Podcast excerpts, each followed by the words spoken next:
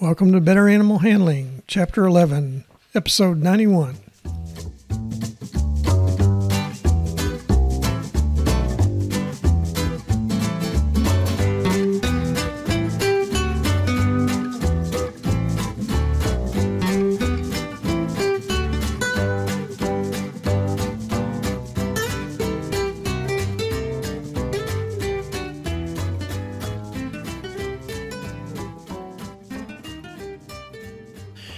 From the Center of Missouri, USA, I'm CB Chastain, your guide to better animal handling, and Abby, my catalog and mule stubborn co host.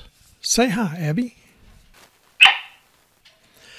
Our goals are to improve your knowledge of why domestic animals from Chihuahuas to Clydesdales act as they do and how to better handle them safely and humanely. Today's episode is on domestication and natural behavior of donkeys. Our topics for this week are domestication of donkeys, breeding for mules and hinnies, and natural behavior of donkeys and mules.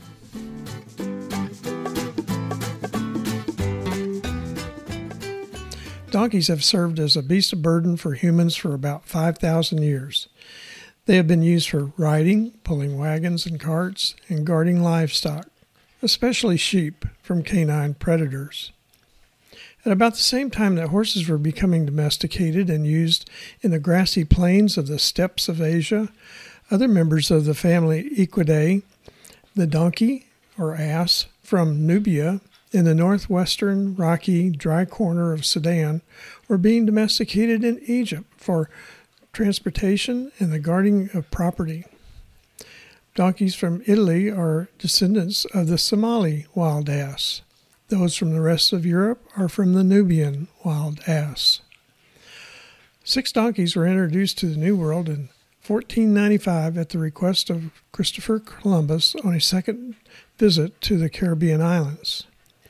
Donkeys, which are burros in Spanish, burro in English now refers to a feral donkey, were later brought to Mexico and to other sites throughout the New World by conquistadors. Donkeys and small mules were further spread in the southwestern United States by prospectors and miners. Feral herds of donkeys still exist in the Great Basin area of the West. Large mules were preferred for agricultural work in the south and southeastern United States. Mules are the hybrids of the breeding of donkeys and horses. As a beast of burden, which are animals that carry pack and pull wagons and carts, mules have been preferred to horses since ancient times, despite the more muscular hindquarters and pulling power of the horse. Mules can thrive on poorer food than horses, eat less per pound of body weight, drink less water, they sweat much less than horses, have thicker skin than horses and less susceptible to saddle sores. They also have much harder hooves, rarely requiring shoes to work. Their durability for work lasts more years than in horses. Donkeys and mules also excel in sure footedness for travel in rocky mountainous areas. Mules were used by the Carthaginian military commander Hannibal to cross the Alps to invade Rome in 218 BC and by Napoleon to cross the Alps in 1800 to attack Austrian forces. Mules were the most desirable draft animals during the western migration of the United States. Mules were trained to move forward by the command get up, and to turn left, haw, to turn right, gee in the in the northern United States. It's ye in southern United States, and to stop, whoa. Come up meant start. Easy was the verbal signal for slowing down. Large mules from the southwestern United States were used to pull wagons across the plain states. Smaller mules from the southwestern United States were preferred as pack animals in mountainous passages. A male donkey is called a jack, also called an ass and a female is called a jenny. A mule is an offspring of a jack and a mare. A male mule is a John. A female mule is a Molly. A hinny is an offspring of a stallion and a jenny.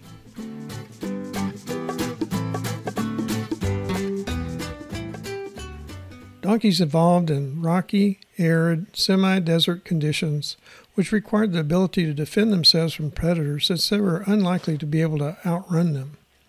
Food was scarce, and large groups could not find enough food in one location. Their social structure became based on family units rather than herds. Therefore, their social structure and reaction to danger is much different than in horses. A family unit is typically a jenny, foal, and yearling protected by a dominant jack. Less dominant males may form bachelor groups. Within families and bachelor groups, a donkey will form strong bonds with just one or two other donkeys and become very depressed if separated from their preferred herd mate. Their ability to flee from danger is less than that of horses, so they're less flighty, less likely to startle and run, and more fighty. They're more likely to attack if threatened. They'll bray loudly to either communicate with scattered members of the family unit foraging for food or to deter a predator. Mules retain most of these donkey characteristics. Donkeys have a natural aversion to dogs. Desensitization to dogs usually requires a longer period than in horses. Abby says donkeys need diversity training.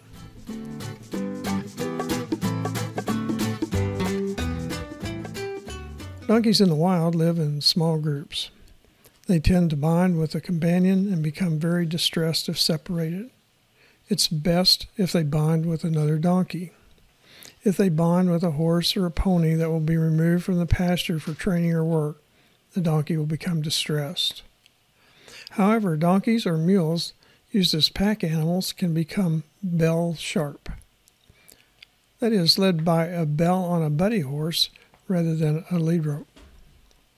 They're not built for efficient flight like horses, so they're less likely to bolt from novelties in their environment and more likely to freeze in place or fight if believed to be threatened. Donkeys become very territorial and are intolerant of new animals in their environment or smaller animals such as dogs, cats, sheep, and chickens if not desensitized to them. Because of their calm disposition, jinnies have been used to teach foals to be led by halter and lead rope and to develop patience when being handled. Donkeys vary in size. Minis are under 36 inches. Standards are 36 to 54 inches, and mammoths are larger than 54 inches. Each can carry up to 25% of its weight in combined tack, supplies, and a rider. Mules have longer ears than hinnies. Hinnies have a more horse looking head, and their overall size is slightly smaller than a mule. They do not have a true forelock. The size of the dam affects the size of the offspring. Mules have more donkey like color, and hinnies have more horse like colors. Mules are more common than hinnies because mules are larger and have more pulling power. It's also easier to breed a jack to a mare than a stallion to a jinny.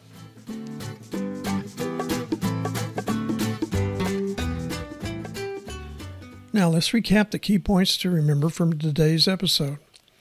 Donkeys and their hybrids are less likely to flee threats than horses and are more likely to aggressively defend themselves.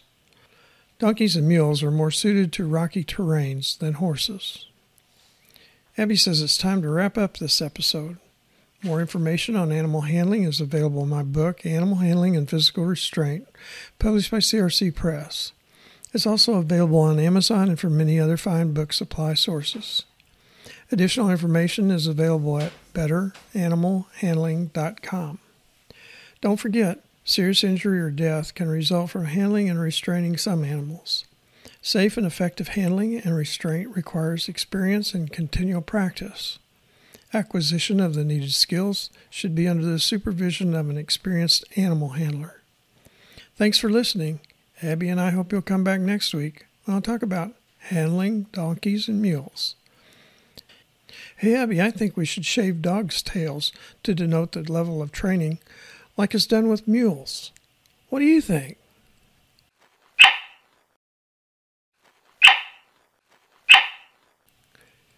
Uh, she says she pities the fool that touches one hair on her head or tail.